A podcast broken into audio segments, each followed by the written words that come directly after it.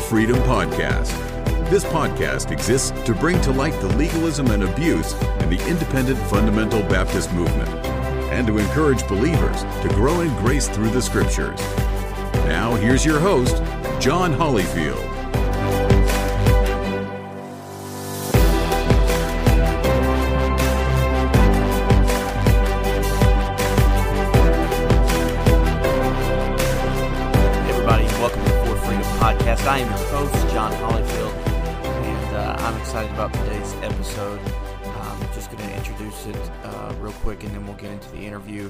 Uh, but um, around February of this year, I was listening to, I was scrolling through Facebook and saw that a former classmate from Bible College, uh, Stephanie Kittleson, uh, when I knew her, Stephanie Helms in college, uh, had posted on Facebook that she had done an interview about her time in the IFB. And I thought, well, that's interesting. Somebody is interested in doing something like that in a podcast. So I immediately clicked on the link, listened to the episode, and I thought I was just I was fascinated. And uh, then found out that this guy had uh, Eric Skwarczynski had developed an entire podcast of listening to abusive stories within the independent fundamental Baptist movement, and I was riveted. So uh, I immediately started to listen to every single episode that he had done this thus far, and I thought, you know what, now is the time to to tell my story. I'm not bitter. It's been seven years since I had left, and so I said, you know what, this is this is the time. So I reached out to him, and uh, and then uh, the following week uh, we scheduled a time, and and he interviewed me on my time in the IFB, and after that you know, I thought that there would be that would be it, but it's sort of the burden kept growing and growing in my heart that I wanted to uh, do something to to speak out on this as well, and and do it do so from my perspective as a pastor, as an elder, as somebody that can you know provide uh, biblical theology to combat some of the teachings that I think are wrong in the IFB. So we started. Uh, I started the For Freedom podcast in June, and uh, got some other things in the works as well. And now we come to a a, a uh, moment where I'm able to interview Eric, and so this is an interview on uh, confronting abuse. So I, I, get a chance to interview Eric Skwarczynski, the host of the Preacher Boys podcast. He also is the host of the Good Story podcast and uh, and so he does a lot of work. He has the preacherboysdoc.com and is working on a, a documentary on the abuse within the independent fundamental Baptist movement. But more importantly, Eric is also the husband to Tara and the father to an energetic little girl named Piper. And uh, he's a family guy. And um, and so uh, we had a wonderful time and just talked about some subjects. Got to get we got a chance to get Eric's perspective on on a lot of the uh, on what he's doing and the work he's doing and the nature of abuse and those kinds of things. As so many times he is uh, on the other end and not doing as much talking and listening, give him a chance to uh, to open up and talk about some things. So uh, I hope you enjoy this. Here's the interview with uh, Preacher Boys podcast host Eric Skwarczynski. Okay, and I'm here with uh, Eric Skwarczynski. Eric, how you doing, man? It's good to have you on. Pretty good. I just started working out again, so I'm super sore. But other than that, doing pretty good.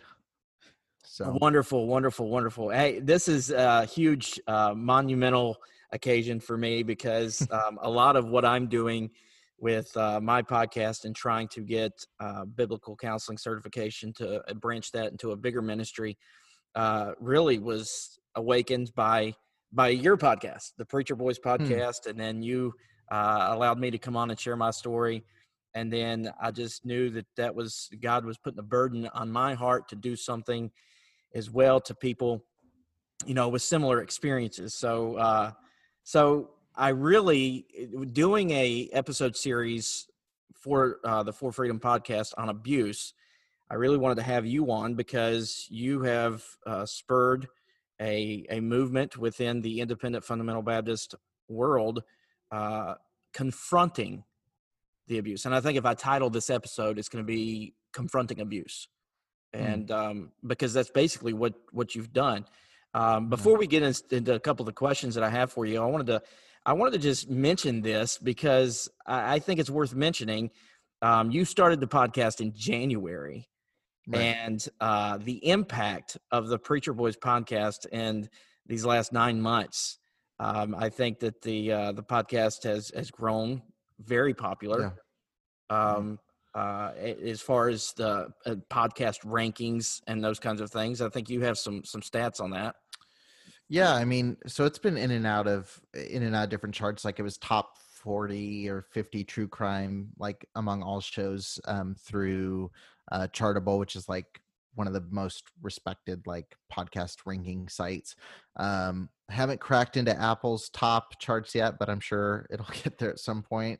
Um, I've you know it's hit two hundred and sixty thousand downloads, uh, which is just crazy. Um, and the site's gotten I mean, yeah, almost uh, well over 50,000 visits to the website, um, 99,963 page views.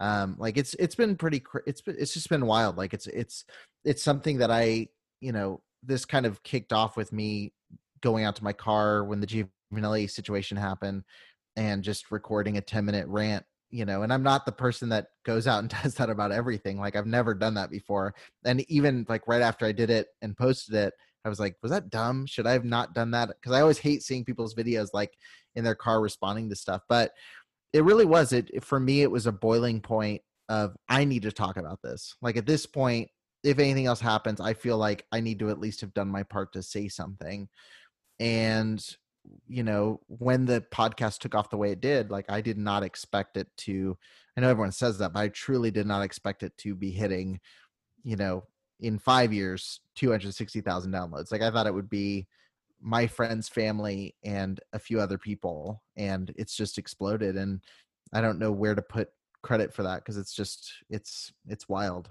Well, I wanted to bring that part of it up because I think that I think because people don't realize how much of a uh, familiarity or a a connection that uh, people that have have left the movement or been involved in any type of abuse within a church Yeah. uh, feels, and it, Yeah. it's it's sort of and this was the next point was the the discussion board a, a sense of community. I mean, the discussion board's gone through some growing pains, but I mean, Right. well over a thousand members.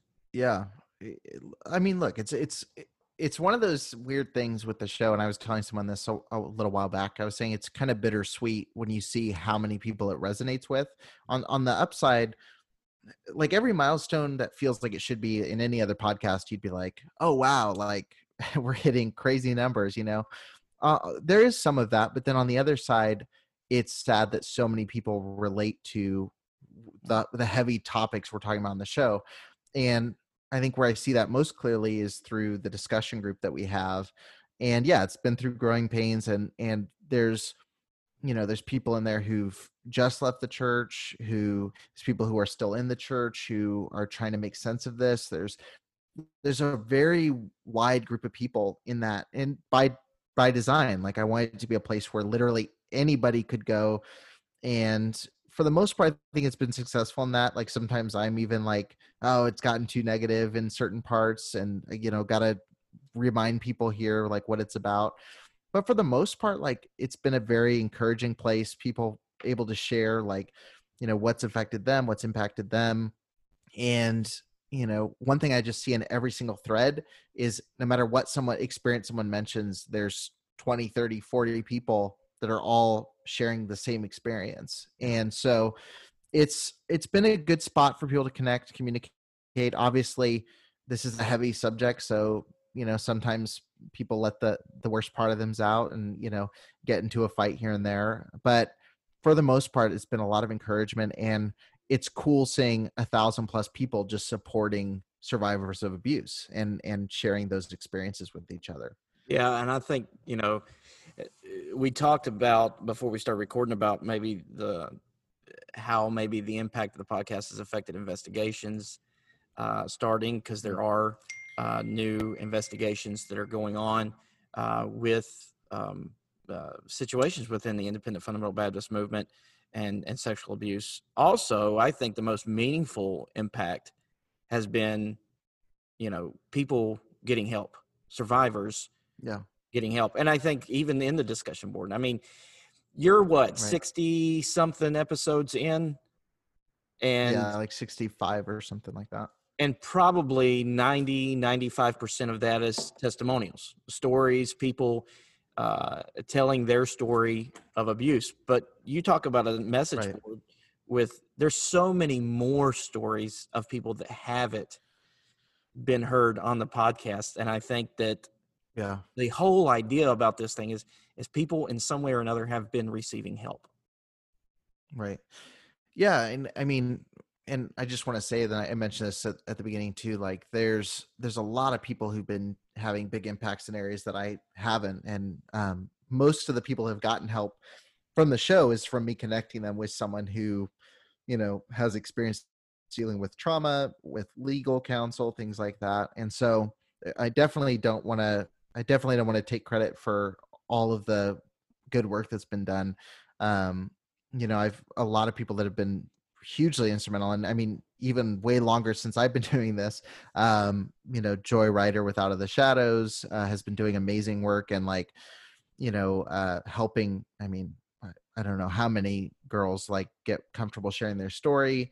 Um, you know, I've got uh, Amanda Householder with uh, Circle of Hope, a crazy amount of good work there. Jerry Massey. And, uh, you know, uh, say again? Jerry Massey.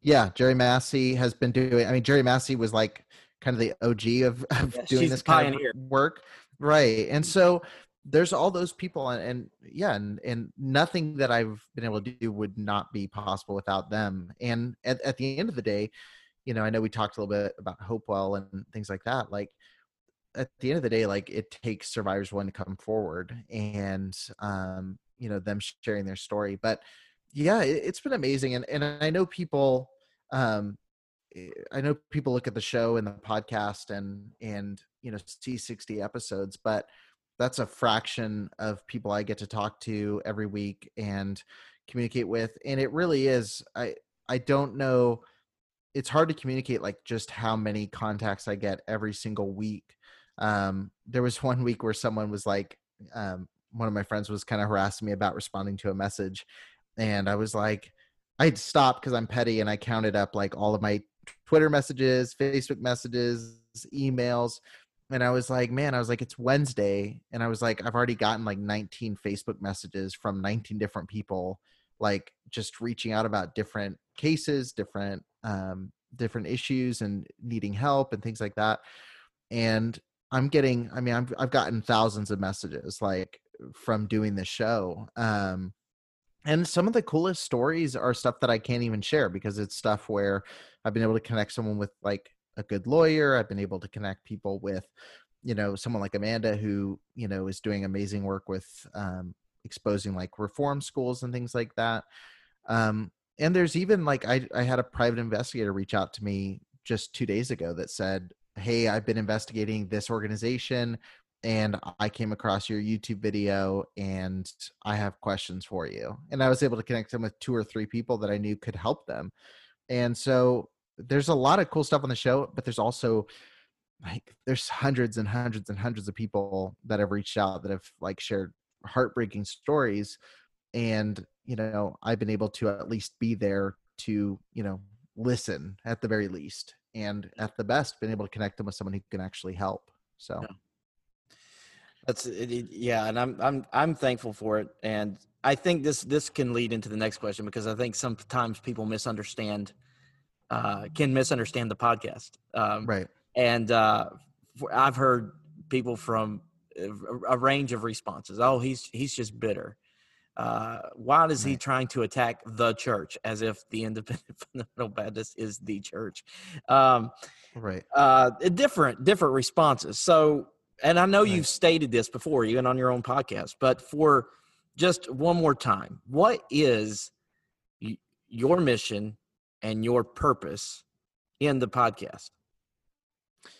Well, I mean, the mission in short, is to shed a light on uh, abuse, physical, mental, and sexual within the Independent Baptist movement. And um, I think people hear that, and uh, the the biggest questions I get are, you know, either why do you hate Christianity in general? And you know, I'm quick to say, have you listened to podcasts? Because I'm definitely a Christian.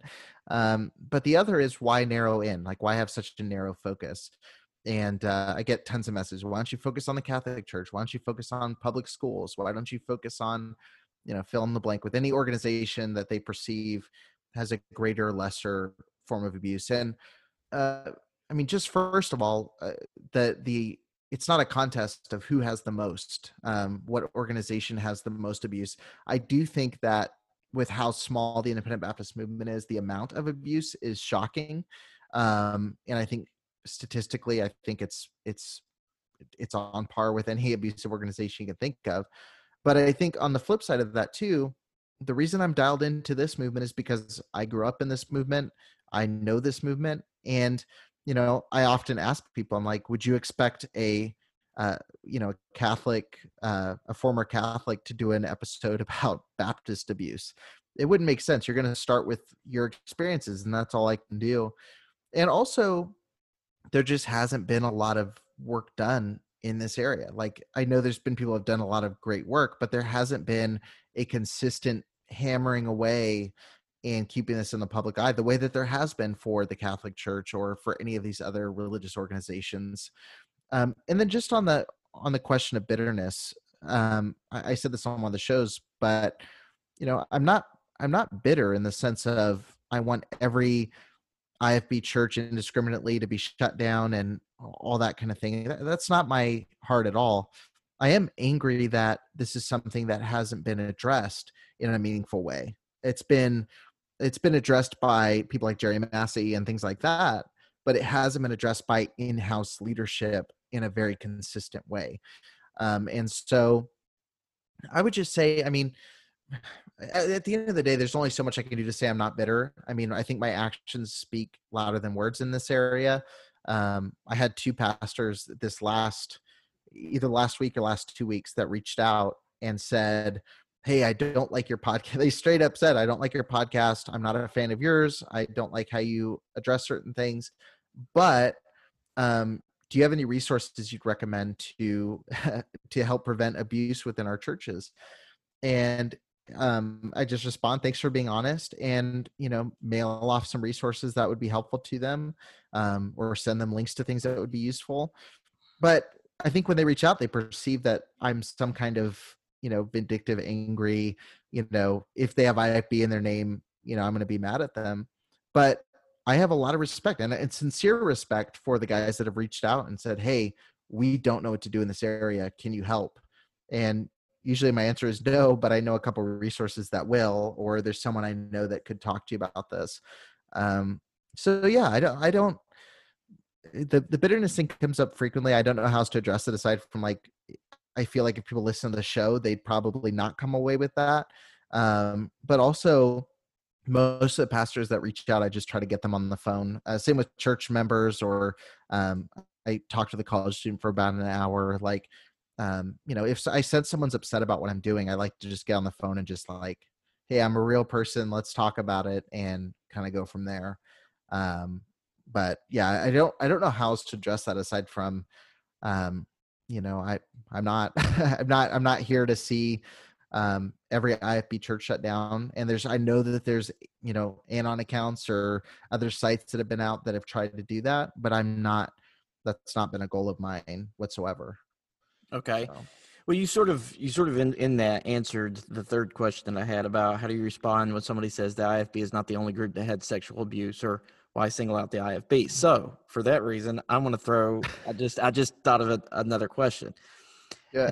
Yes, due to I'm going to play devil's advocate here, because the independent fundamental Baptist movement boasts of itself of being independent. So it's not like a they wouldn't say that they're hierarch- yeah. hierarchical uh, denomination like the Catholics or even you know the way they characterize the Southern Baptist Convention. So you think of you know, with the sexual abuse scandals, there had to be a response from the Pope, right? There had to be some type of um, uh, response from many of the leadership in the in the Roman Catholic Church.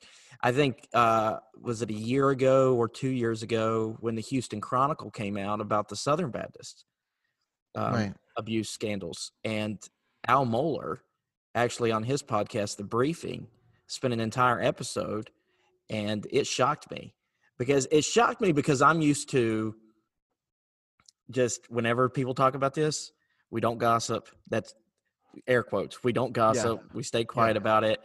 And here is Al Mohler on his briefing podcast addressing the article and not going on the defensive. He actually, in that podcast episode, and I'll try to see if I can find it and link it. He actually talks about how judgment has come to the door. I think that was the title of his article Hmm. of the Southern Baptist Convention. And Right. he, he ends by basically saying, We've got to do better. Hmm. And so, with that being said, should abuse be addressed by IFB leadership? Hmm. If they're independent, if they're independent, you know what I mean? Right. Yeah, and I I think it's a tricky thing to explain to someone who's outside of it. But I, I think anyone who's been within that movement knows it's not independent. There there's a there's a definite structure.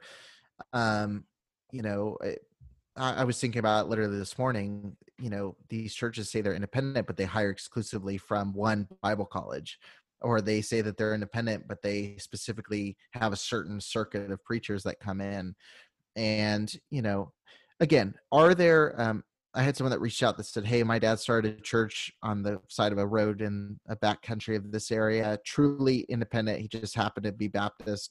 Um i said yeah i'm not talking about him. And again i always direct people like hey listen to the show um and hear what i have to say. But when it comes to the ifb and leadership speaking out I see them do it for a ton of other issues, and I, and I see I see them come together on bus ministry topics, on um, you know they have soul winning conferences, they have leadership conferences, all these things where a very certain you know uh, they have political conferences, and everybody there is from a certain that independent Baptist denomination. They all go to this area. They all are you would think that they're a convention. You they they all go together. You don't see anyone from outside the independent Baptist world coming to these conventions or to these conferences. And so I guess my my thing is if they can take the time to unify and address, you know, new taxes on diesel buses or things like that, why can't they come together and address abuse in the church? Um, this is not to say that every pastor is responsible for what happens in every other pastor's church, but it is disingenuous to say that there is true independence in that movement. Um, you know, I, I just listened to the Recovering Fundamentalist podcast with uh, with Phil Kidd. Um, I'm still not a Phil Kidd fan. I haven't converted to be a fan of Phil Kidd, but you know, if you just listen to the way that he described his time being part of the independent Baptist movement, it was a huge like there was a structure to what you were supposed to do, what you weren't supposed to do. There were, and even though there's not a pope or a president or a fill in the blank of the movement, there are definite leaders that control large portions. For me, growing up in the West Coast, it was Paul Chappell and Jack Trieber. It was which side are you on of that group?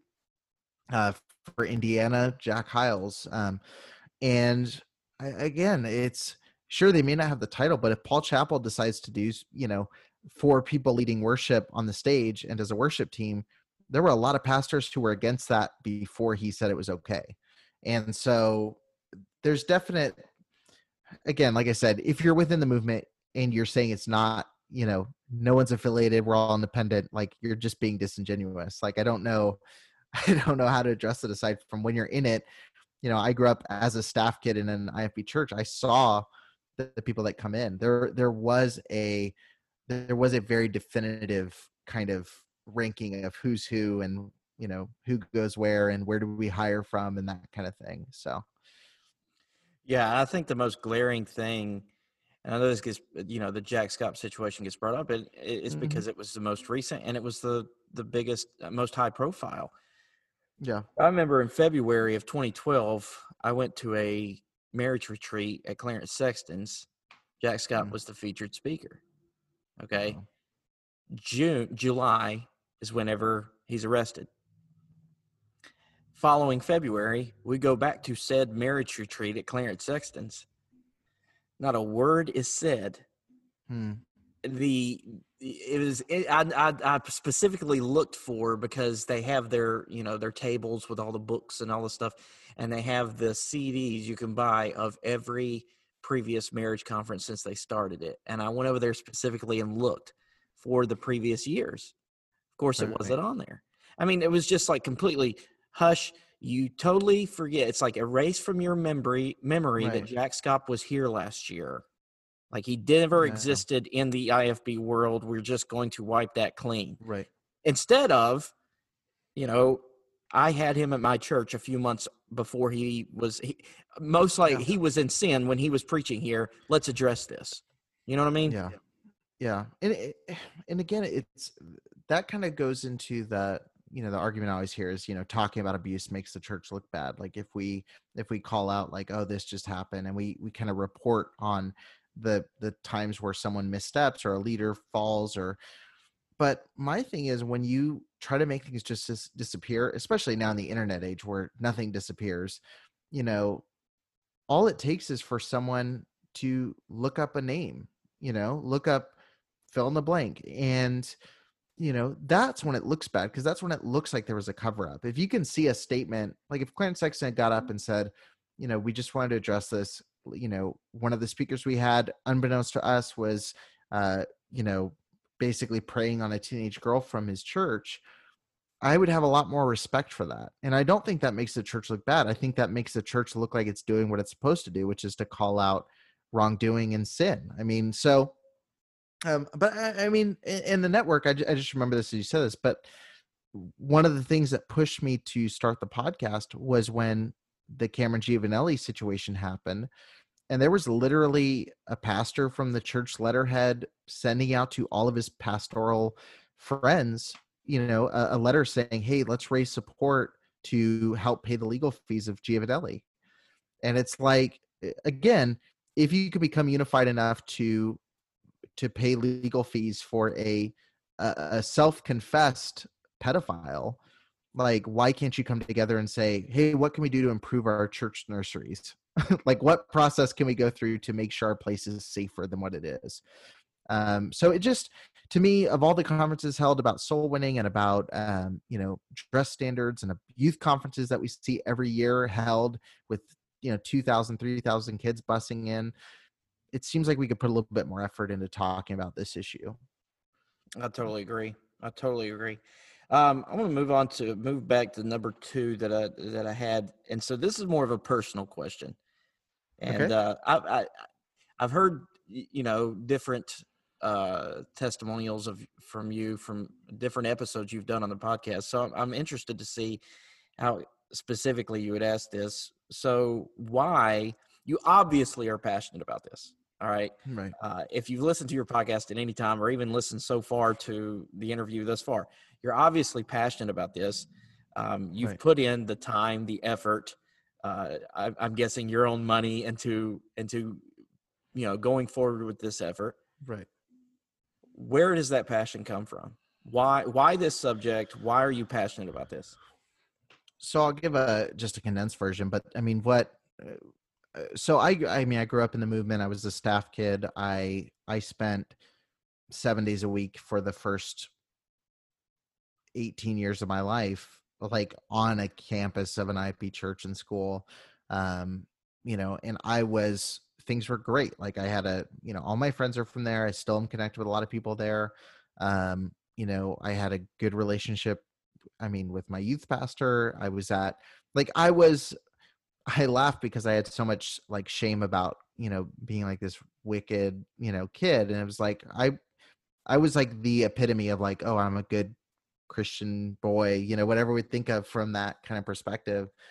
And, you know, I mean, I was I was the kid who was like literally like Sunday morning, Sunday night, Wednesday night, Saturday soul winning. I was going to uh, my youth pastor's house Saturdays to, you know, just hang out. Like I just hung out with my youth pastor and like we'd, you know, make pizza and, you know, talk and all that stuff. And, you know, I, I, I was not just a bitter, rebellious kid. Like I, I was not. Um, so basically, what happened was when I was in uh, uh the summer after 11th grade, um, basically Jesse Rule was sent to to our school. And um, for those not familiar with the story, I mean, you can it's one Google search away. But basically, he uh, came to our church suddenly, started volunteering in our sixth grade Sunday school, was leading music, and um, you know, I, I, knew Jesse from previous stuff with like basketball tournaments and stuff, and so I texted one of the guys on his team and was like, "Hey, are you gonna miss your youth pastor and coach that just left after all these years?" And he's like, "No, he didn't say goodbye to us. Like, we're not, you know, we're kind of upset." And so I Googled to see if the church had said something or if his staff page was moved or and the first thing that popped up was an article, you know, saying that he had a physical relationship with a babysitter who was like 16, I think at the time, 15. He was 30. Um, and so for me, it was like eh, one, it burst my bubble of like, oh, this is my safe religious zone where like nothing bad happens here. Like sure the catholics we hear about them all the time pastors talk about that or hear the public school system or you know fill in the blank so first it just made me go like oh this happens in ifb churches like i'd never even thought about it um, but then it uh, two things happened. One i spent the majority of the rest of that year and that summer trying to get someone to listen to me about like this not being good. And um you know i my youth pastor to even my even my parents at the time um to everybody everywhere. I was like this guy just came here suddenly and we're not going to say anything about it. And eventually he got pulled from like leading music for a while um and teaching sunday school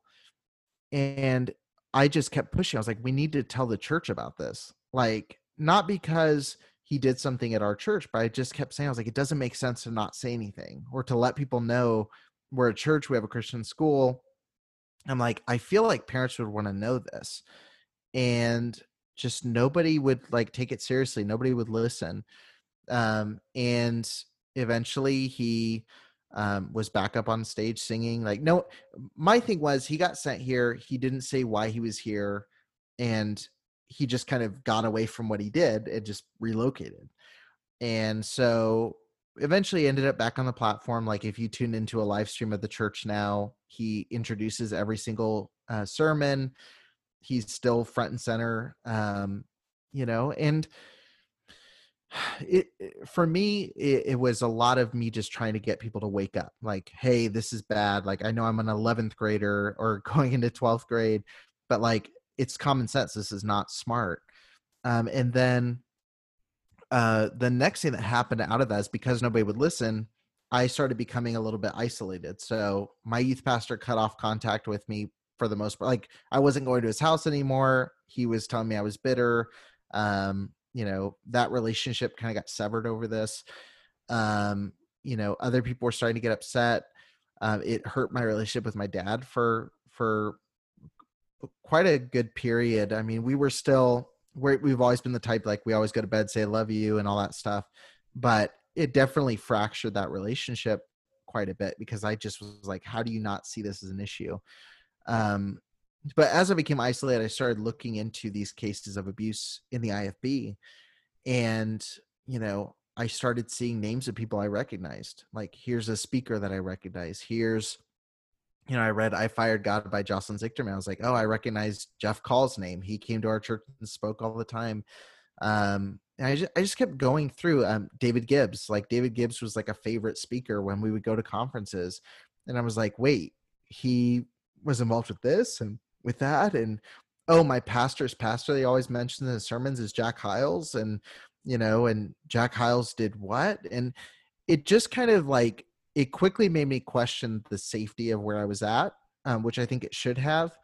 And it just made me wonder, like, why is my pastor like lovingly quoting Jack Hyles when Jack Hyles was like not a upright moral man? You know, why why why are we having David Gibson when he defended pedophiles at fundraisers to pay for their legal fees? You know, it's it's and so when I left when I finally left um, my senior year, I was bitter, um, and I I was really upset because you know I felt like my I, I didn't know who to trust. I didn't have all of my connections and leaders that I looked up to had kind of just failed me in a lot of areas. And, you know, my youth pastor I look to as like basically like a second dad. I mean, he cut off ties over this. So I was bitter. I, I had bottled this up for a year and a half and, you know, tried to get someone to hear me. Um, but over the over the period of the next couple years, like it switched from just being it switched from being bitterness. Like I, I don't feel I truly don't feel bitter now. I truly don't feel but I do feel passionate that same way about like listen to me. Like there is a there is a problem here and nobody's listening. No everybody's acting like everything's fine, but it's not. And and I think once you see and I think that's what's happening with the podcast, people are seeing the veil get lifted a little bit and they're saying like, "Oh, it's also that church and it's also this conference speaker I loved. It's also this camp speaker that I loved." And and again, do I think that we need to be bitter toward the movement as a whole? Definitely not. I don't think so. But do we need to ask really hard questions about like why has this been allowed for so long? Yes, I think that does need to happen. Um, and so I guess my passion is that same thing that was like 11th grade me feeling helpless, saying, "Hey, there's there's a wolf among lambs" kind of thing to steal Stacy uh, book title. Uh, you know there's a there's a wolf here and nobody's taking it seriously and so the passion for me is just let's show it for what it is let's have an honest conversation about it and let's fix the thing the things that are allowing this to keep happening over and over and over again uh, I said that was a short answer, but I, I guess I lied. But well, do you think? And I applaud you because at a young age you did that. It, it, I, I did not. I failed in that aspect hmm. because mm. as a college student, drinking the Kool Aid, if you if you will, hmm. you know, was involved. Well, I wasn't involved. I was, you know, just a couple people removed from knowing about a situation between a staff member and a teenager. Hmm. And here we are, me and a couple of other guys sitting there talking about, you know, somebody should say something. Somebody should say something. And the whole reason why we don't is because we feel like we're going to get in trouble and look like we're going to be on the the wrong side of a staff member. We want to look good in their eyes, and they're going to be mad at us for gossiping. Right. Well, eventually, somebody says something to somebody, and that person goes to a staff member. The guy's fired and moved out quietly. Mm-hmm. Like the church is never given an explanation whatsoever. Right. He's just gone and one of the other guys that was in the group that we were trying that found out about it that we were trying to get to say something you know he had his face ripped off by another staff member and hmm. the the phrase that was used was your gossiping ruined this man's life never mm-hmm. mind the fact that that guy came to the ministry because he was writing love notes to a teenager there and the pastor had to do something with him so he called the pastor of the church that i was at in arkansas and said you know hey can you mm-hmm. take this guy and they took him and then eventually he went into another ministry after he left there now i i would i would like to see something done about that but the girl that was involved has never you know come forward and i totally you know that's that's her but you know, I look back at that. There's, I was telling a friend of mine the other day. I said, "There's not a week that goes by where I don't think about that situation."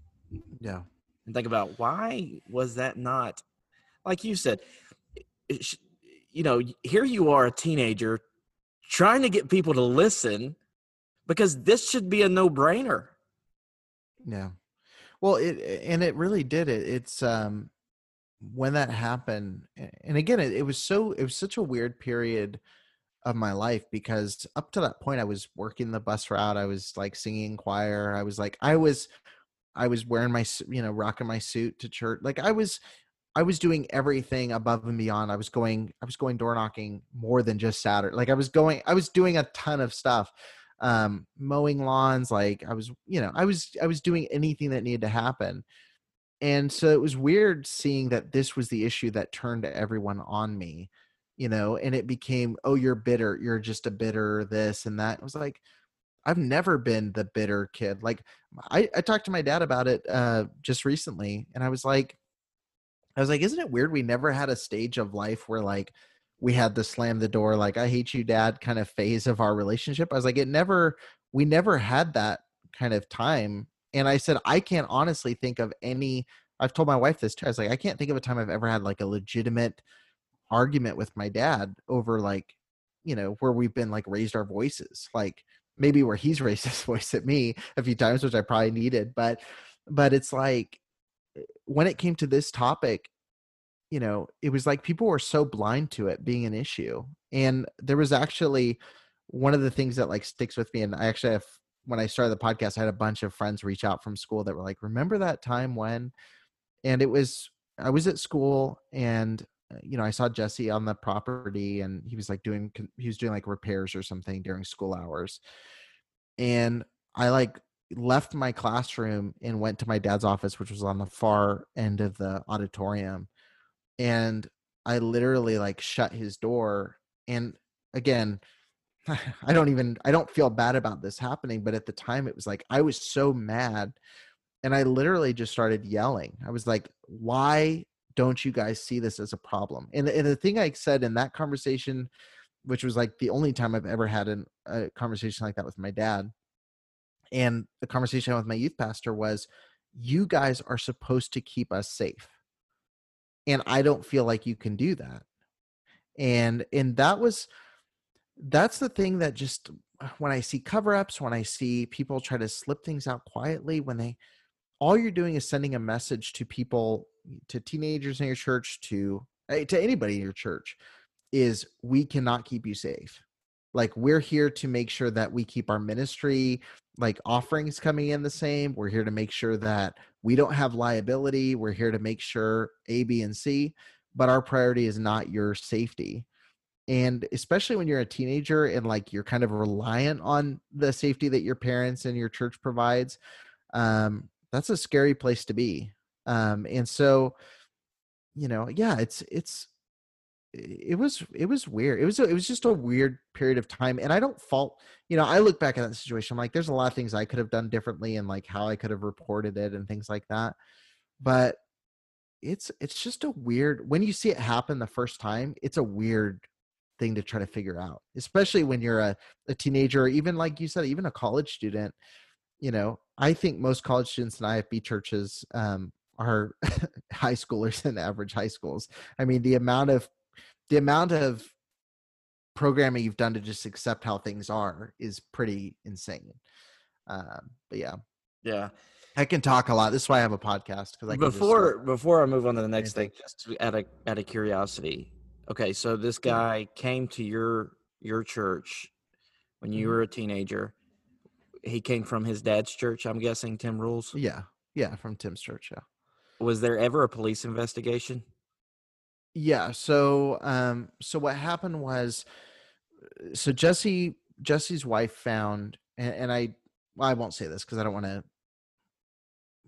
i don't want to give away someone that i know but someone that i know was at a, at the actual tournament where this happened and i don't know if they'd like me sharing the name on the show but anyway they just told me just a week or two ago they're like i was at the game where um, he was confronted by his wife and so basically, what happened was she found texts on his phone uh, between him and their babysitter, and basically went pulled the girl and him out to the the hallway of the game, and like Jesse. Long story short, Jesse didn't come back to the game to finish coaching, and um, anyway, within like an, I mean, a night or two, um, Jesse's dad like basically called my my pastor at the church and said, "Hey." Uh, me and my son have ministry differences and uh, i think he'd be better off like serving at a different church. Do you have any you know would it be good for him to attend there? Um, this based on the story of my pastor um, which i don't have reason to doubt based on when he told me and everything. But anyway so he told him like hey um, you know i think it'd be good for him to come down there serve at a different church for a while. And so within a, a few days after that i mean he was there the the warrant was served from the police to the old property eh, um someone explained it to me but like there was some legal loop around he was trying to do with like moving uh, uh to a different area so the warrant couldn't get to him and all that stuff um but anyway, yeah, he did. There did end up being an investigation. He did plead guilty. Um, he did. He got like a, a couple. I mean, a few months of community service, and um, I, I don't. I don't remember now. It's been a while since I've looked at this case specifically. I don't remember if he had to register as a sex offender or not, but I know he was on probation for five years and i believe one of the one of the restrictions of probation was that he wasn't supposed to be at a school or like within it's kind of like sex offender guidelines because i remember there was something that they had done where i was like he's not even supposed to be here um but anyway yeah there was police he did plead guilty um and yeah all, all that information was available like i i shared the article with my pastor with my youth pastor and it Eh, for whatever reason he's still uh he's still there today uh introducing services so hmm. but there's no words eric there's no words. Right. Uh, uh okay so let's move on. This is this has been about um the series that i've been doing of episodes has been about yeah. uh abuse okay so your podcast confronts abuse by giving a voice to the abused and mm-hmm. so I don't know, maybe you could talk about sort of what you were thinking when you started to where Eric is now, but what have you learned from nine months of interviewing abuse victims? Or let me say uh, it this way abuse survivors. Yeah, I, I, I mean, there's been a there's been a lot of things. I would say the most consistent things um, come to mind first. One, I think most people think that nobody's going to listen to them um, which again i think people might expect that answer but I, uh, most people don't expect that anyone's going to listen um, or they are so they feel that the majority of people who listen will be against them um, and and honestly like coming out of some of these churches like that might be true the majority of people you know might be against you within your church over this unfortunately. Um, but the cool thing is now like i tell people i'm like there's literally thousands of people that follow my page that are ready to support anybody that comes forward. And i've seen people like hey reach out to me if you need to talk if you need this. And so i, I love that now there's a community of people where i can say hey there's at least you know a thousand people in a facebook group that are willing to like you know talk to you and make sure you're good and everything.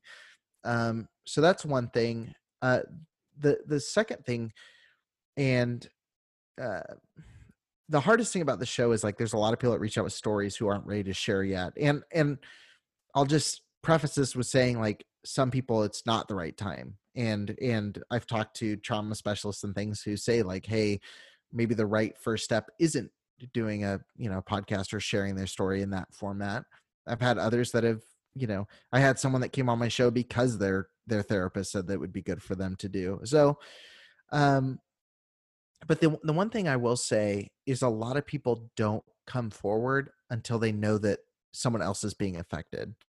Um, and I I I want to share this because not to guilt anybody who hasn't shared their story yet, but I I like sharing this because I think most people don't think about this way.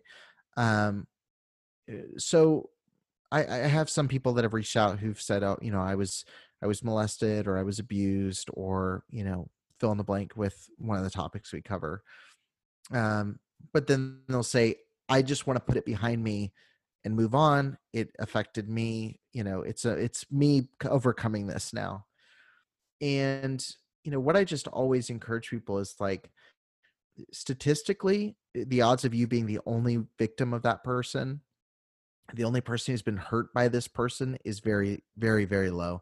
Um, i had dr kelly palfy on um, probably 20 episodes ago now and she um, she worked alongside the I think she was actually on the Royal Canadian Mounted Police, but she worked in Canada with the, the police there in a huge investigation of uh, this pedophile ring.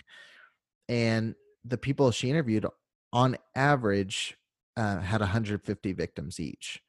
And when I read that, I was like, I mean, that's I don't I can't even I was like, I can't even think of 150 people to name. Like, I like that's a crazy number, and I see that stat in all kinds of situations. Like people who have one or two victims usually have a lot more. Um, and we just saw this with Hopewell. Um, once someone came forward, there was another one and another one and another one.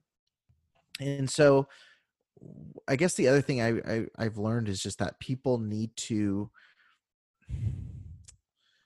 I don't know how to say it. I don't. I, nobody owes anybody anything with their story, but I just hope that the people who think that they're sharing their story won't help anybody, um, that's just not true. Um, I've, I've seen it time and again where, you know, even if it's not the same abuser, um, someone sharing their story will lead to four or five people reaching out to me and say, "Hey, I'm ready to share my story," or "Hey, I'm ready to talk to this lawyer, this police officer, or this."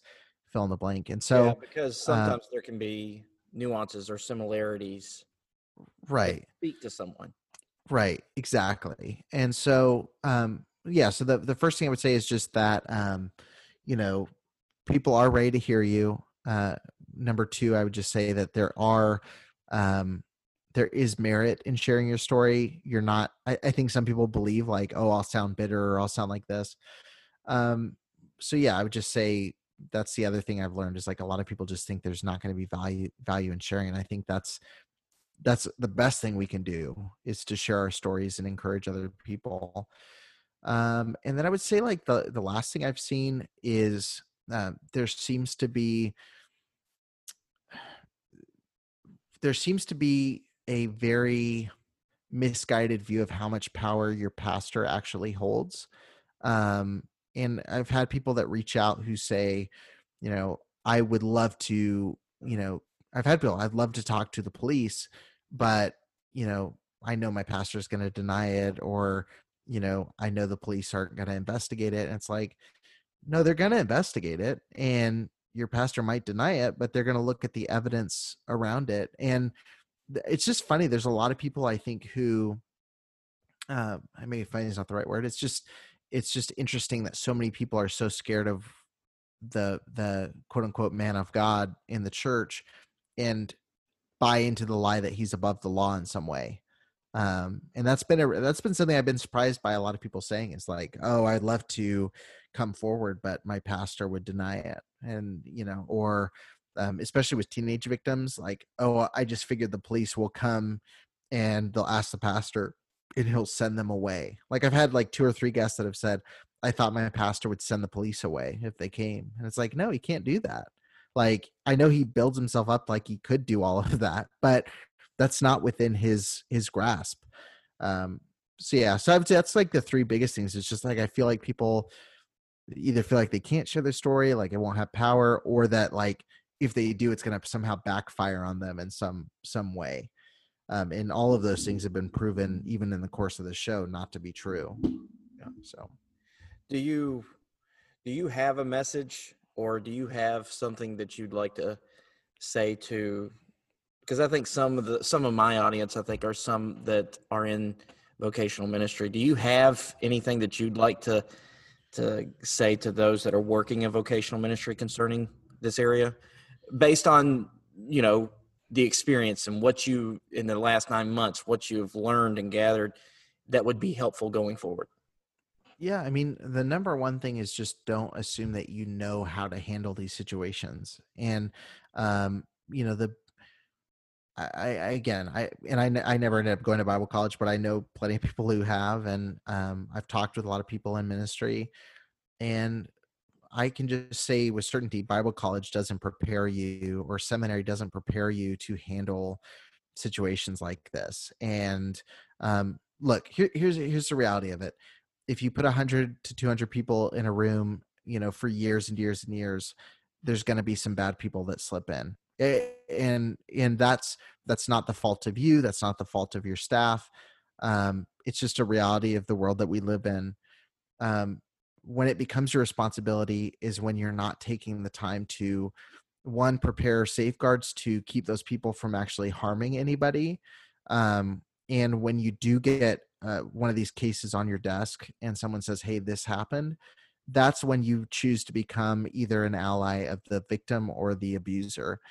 And so what i would say to pastors is one educate yourself um, that doesn't mean like just I, I think most pastors focused on like oh how am i going to counsel somebody who's been through this or how am i going to you know which is part of it but do some basic research um the book right now i'm reading called um uh oh shoot i'm gonna blank on it um it's from deepak Reju. It is called On Guard. Yeah, there you go. Um, perfect. Yeah, On Guard. Um, uh, that book is a, is an excellent excellent resource. Um, I just sent that to a pastor just the other day um, who asked me some questions. It's very practical. Um, it even gets into like how to lay out a nursery in a safe way, um, check in and check out systems, things like that. Um, you know, and then also do some research from you know uh, Anna C. Salter's book Predators, like you know how to identify this stuff. Um, you know uh, just resources that'll help you both to understand like the security side and then also like how to help survivors um, and create safe spaces there um, and then just the other thing i would say is when a case comes across your desk do not just don't handle these situations in house um, you are um, you know you have a vocation that is from god and there are also um, law enforcement is a vocation ordained by god and it's been put there for a reason and so, um, regardless of what anyone says, like if it's a child or anyone under 18, like call the police immediately. Like it shouldn't be, oh, here's our response team or here's our team of deacons or no, the, the first call should be to the police. And as a pastor, let your people know that they have the permission to call 911. They have the permission to call the police department. Um, you know, the there shouldn't be a situation where hey if abuse happens go to this elder in the church call the police then go to the elder um, and then uh, just on the on the last part of that is uh, when you're trying to help victims of abuse you know try to get them set up with a legitimate trauma counselor who's outside the church who doesn't have a personal connection um, someone who they can talk really openly with. Um, you may not uh, most pastors probably aren't equipped to handle a trauma survivor.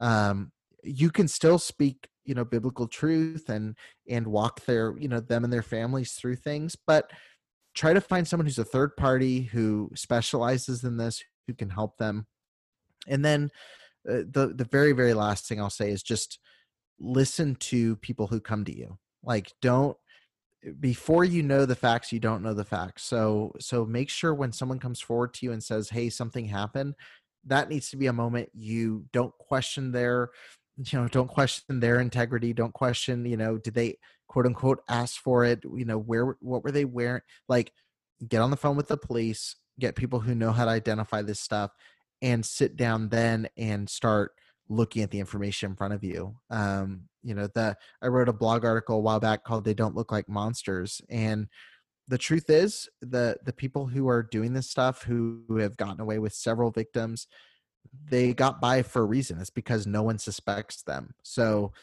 don't just take your experience don't take your you know oh he's a good volunteer and let that overweigh what a teen girl is saying to you or what a child is saying to you or a man in the church is telling you. You need to really just understand that these people slip by and you're not. Again, all I can keep saying is you're not prepared to handle this. And I know that because I'm not.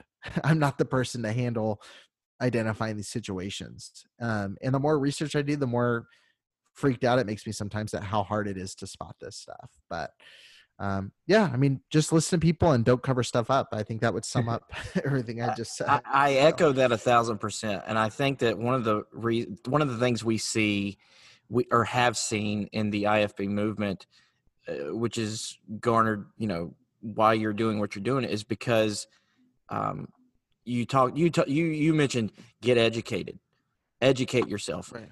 and the the why we see what we see is because there is no education or there is a miseducation because I think more mm. hear the phrase more is caught than taught.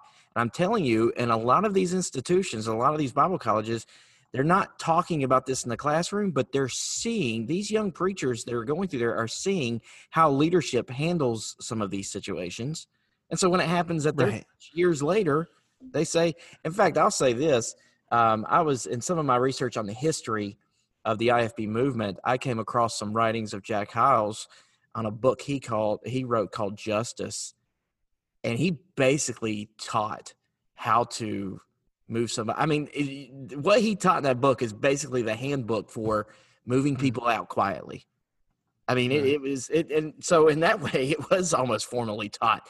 But Right. I I could have picked up that same idea of seeing how it was handled at the place that I was at, and that's how you do it in ministry. And I think that's the problem. And and you have to educate yourself. I'm reading one for our church right now, as one of the elders at our church, becoming a church that cares well for the abused. And there's a it's it's it's a conglomerate of different people, law enforcement, attorneys. Mhm. Rachael Denhollander is a Yeah. uh, is a uh, contributor contributor into this book, and uh, Chris Moles. Um, and uh, one of the guys on there, I think his name's Mike Edmondson, talked about you know whenever if you rolled up to your church and you see the windows busted out and you walked in and you notice that the sound equipment's gone, what's your first call?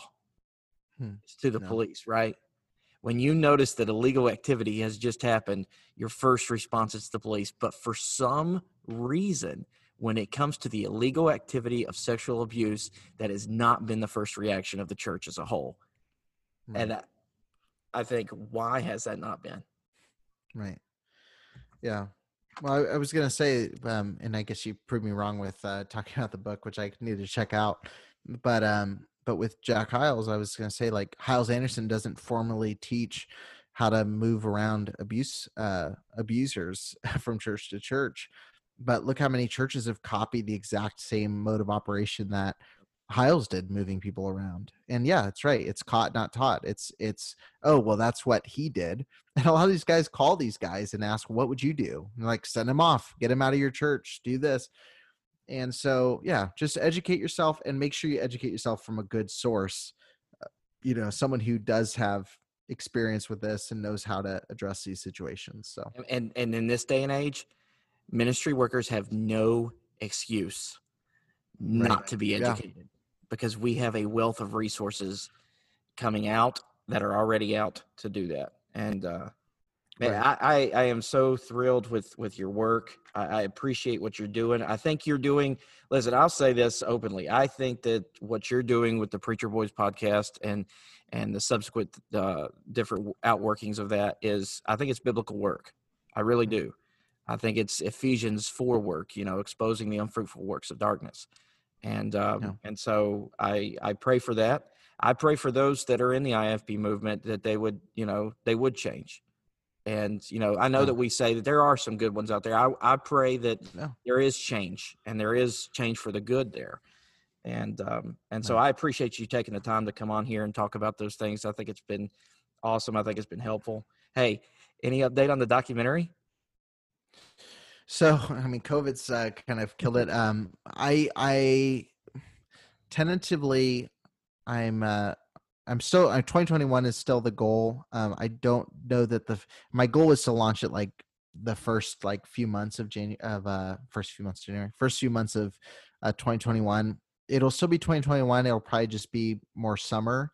Um, at the rate I'm looking at now, um, I have my goal is to have quite a bit of shooting done like over the next two months um and then the editing is going to be what takes a long time but uh yeah i 2021 for sure still is the goal um it's probably just going to move from like a spring to summer um thing i'm just going to work a little harder on the edit to get it faster um but you know it, it all depends on covid right now um it really depends on when things start to really open up but but you're in california so that's a slow process Well, I'm in. Well, I'm in Nevada now, actually. Oh, you're in but, Nevada? Uh, but actually, a good chunk of interviews are in California, and and I'm just I, okay. Whatever about you know the COVID. so I don't know. I I just always maybe it's because I am from liberal California, but I'm like I'm like, do I risk it?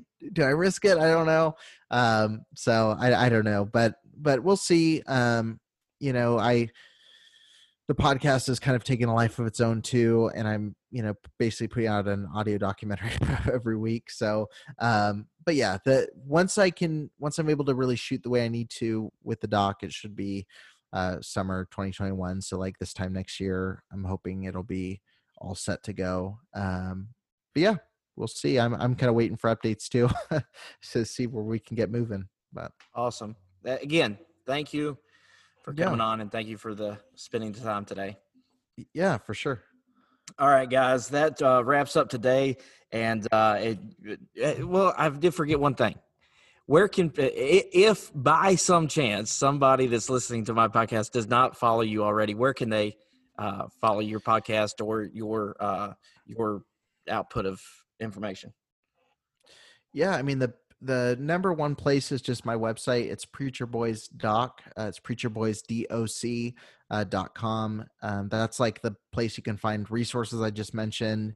Um, you know, both for churches and for survivors, and I'm working to really flesh that out a little bit more.